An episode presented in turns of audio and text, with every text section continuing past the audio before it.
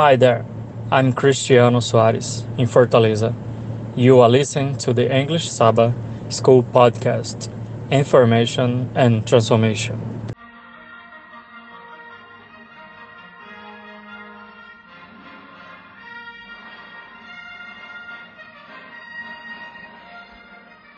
Hello, hello, dear friends. This is Mosena for the English Sabbath School podcast.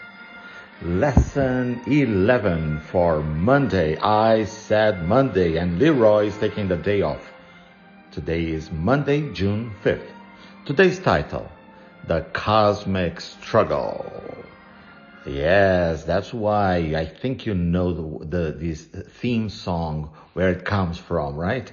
So let us use a little bit of uh, global culture, world culture to talk about this cosmic struggle that we have been studying in Revelation. And, but first, let us pray. Dear Heavenly Father, thank you so much for your word. Thank you for your love towards us. Teach us to depend upon you, to trust in your love, to understand that you care for us and that you want us to learn about this cosmic controversy, this, uh, and bring to the world the three cosmic messages, the three angels' messages, so that the world may find hope in you. In Jesus' name we thank you and praise you. Amen and amen. So first of all, thank you very much, Carlos, Cynthia, uh, Theobaldo, uh, Marilyn. It was great to hear from you and you, my friends. You can uh, reach out, uh, reach out to us so that we can uh, understand better how to provide a good Sabbath School Bible Study Guide experience. Yes, that's right. Everything now is about the experience, the user experience, UX for us all. And why not UX on the Sabbath School Live podcast? Anyway, here we have to open our Bibles now. Come on, move it, move it. Don't be lazy. Open your Bibles to Matthew. Yes, I know, Virginia. We are studying the book of Revelation. Actually, we are focused on chapter 14 without much contextualization. But now we're going to be looking at Matthew chapter 27 verses 45 through 50. I'm going to be reading from the NIV, the New International Version, but please feel free to use any translation that you prefer. The title is The Death of Jesus.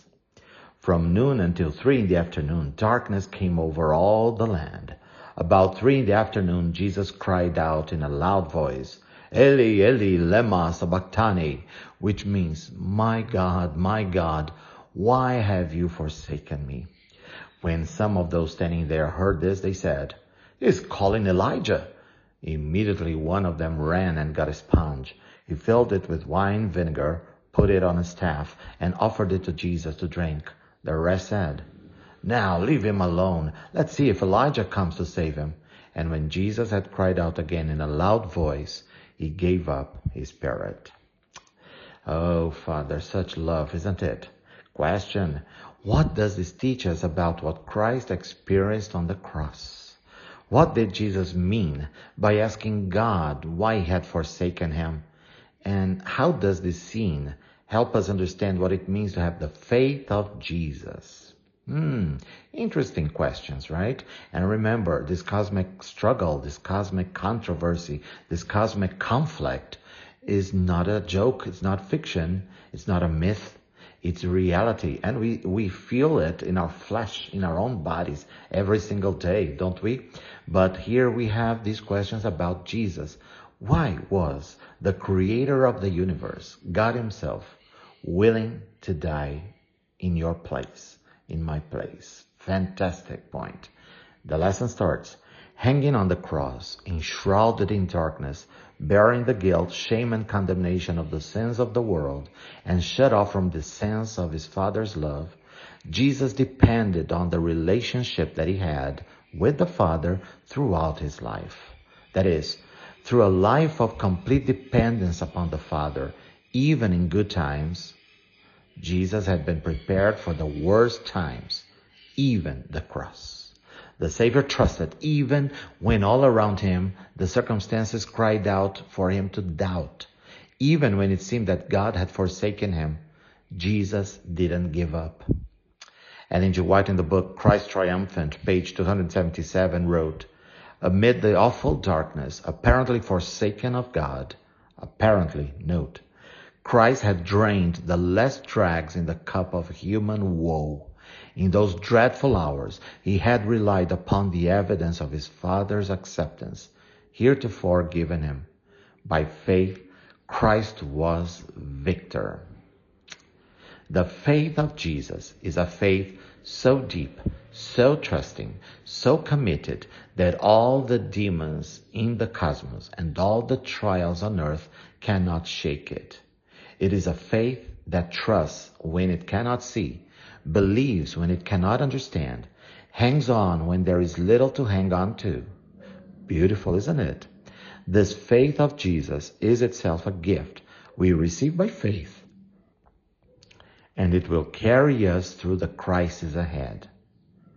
It is the faith of Jesus dwelling in our hearts that enables us to worship Christ as supreme and steadfastly endure when Revelation's mark of the beast is enforced. And yet, it is not something that out of nowhere suddenly appears. God's people have been learning to live by faith day by day now in good times, in bad times, when God feels close, when God seems far away, it doesn't matter. The just shall live by faith. Galatians 3:11. Also see Habakkuk 2:4 because it's the same. Galatians 3:11 in the New Testament. New Testament. Clearly no one who relies on the law is justified before God because the righteous will live by faith and Habakkuk 2 verse 4, all in the Old Testament, in the Old Testament. So both sides of the Bible, they focus on this. See, the enemy is puffed up. His desires are not upright, but the righteous person will live by his faithfulness. So here we have it. The time for preparation is now. Every trial now, if endured in faith, can bear precious fruit in our lives. Wow, fantastic. I'm going to read this part again. Very beautiful text. A lot for you to digest. Meditate about these uh, wonderful, powerful sentences we've read in the lesson today. Highlight them, reread them.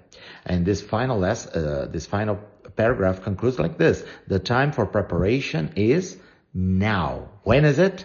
No, Zildo, it's not tomorrow. It's now. Not on the weekend, Carmen. Now.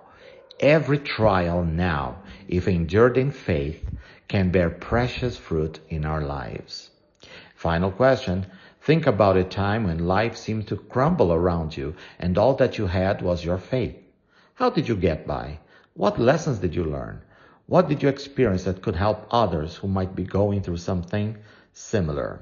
Wow, interesting. What did you say, Carmen? You want me to read again those Galatians and Habakkuk in the NASB? Okay, let us do it. So from the New American Standard Bible, uh, Galatians 3.11 says, Now that no one is justified by the law, before God is evident, for the righteous man shall live by faith. And Habakkuk 2.4, Behold, as for the proud one, his soul is not right within him, but the righteous will live by his faith. You see? So even when the bells are ringing and the dogs are barking, we can focus on faith because we must every single day live by faith. Well, this is lesson 11 for Monday, June 5th. For more information, please, my friends, contact us on Facebook or Instagram, Believes in Asp. Tell your friends about our podcast. It is available on any podcast platform. Pretty please rate us with five stars so that more people may discover us. Thank you, my friends, for listening, for sharing, and for praying with us and for us. Remember, the cosmic struggle is real, but our faith can be real too. See you tomorrow. Have a blessed day.